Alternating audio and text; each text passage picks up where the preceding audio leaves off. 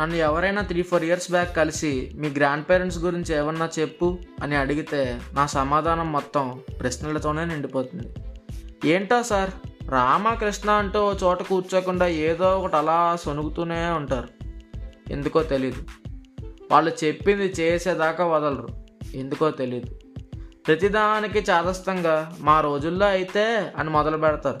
ఎందుకో తెలియదు వాళ్ళకి నాకు మధ్య ఉన్న జనరేషన్ గ్యాప్ని వాళ్ళు ఎందుకు పోడ్చాలనుకోరో అర్థం కాదు.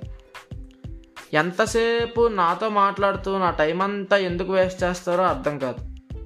ఎందుకు నా చైల్డ్హుడ్ని నాశనం చేయాలనుకుంటున్నారో తెలియదు ప్రతిదీ ఇవాళే చెప్పాలని వాళ్ళకి ఎందుకు అనిపిస్తుందో తెలియదు కానీ టూ థౌజండ్ ఎయిటీన్ నుండి నా ప్రశ్నలన్నిటికీ సమాధానం దొరకడం మొదలైంది. వాళ్ళు ఎప్పుడు ఏదో ఒకటి ఎందుకు సొనుగుతారంటే వాళ్ళు ఎప్పుడు మనల్ని చిన్నపిల్లలాగే చూస్తారు కాబట్టి అని అర్థమైంది. వాళ్ళు చెప్పింది మనం వినకపోతే మనం ఎక్కడ తప్పుదారి పడతామో అని చెప్పింది చేసేదాకా చెప్తారని అర్థమైంది.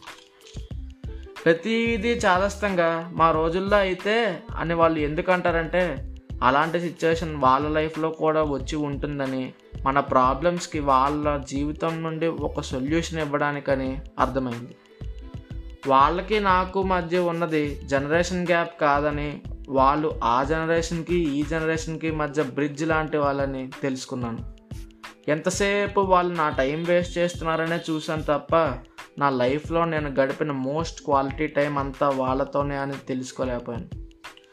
ప్రతిదీ ఇవాళే చెప్పాలని వాళ్ళకి ఎందుకు అనిపిస్తుందంటే వాళ్ళకి టైం చాలా తక్కువ ఉండడం వల్ల అని అర్థమైంది. ఇవన్నీ టూ థౌజండ్ ఎయిటీన్లోనే ఎందుకు తెలిసాయని మీ మీరు అడగచ్చు ఎందుకంటే ఆ ఇయర్లోనే నేను మా అమ్మమ్మని నాన్నమ్మని ఒకేసారి కోల్పోయాను. వాళ్ళు నా చైల్డ్హుడ్ని నాశనం చేశారనుకున్నానే కానీ వాళ్ళు ఉన్నంతవరకే నా చైల్డ్హుడ్ అని వాళ్ళతో పాటు నా చైల్డ్హుడ్ని కూడా తీసుకెళ్ళిపోతారని అర్థమైంది.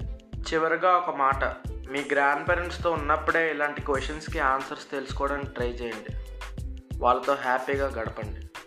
లేకపోతే నాలా బాధపడతారు.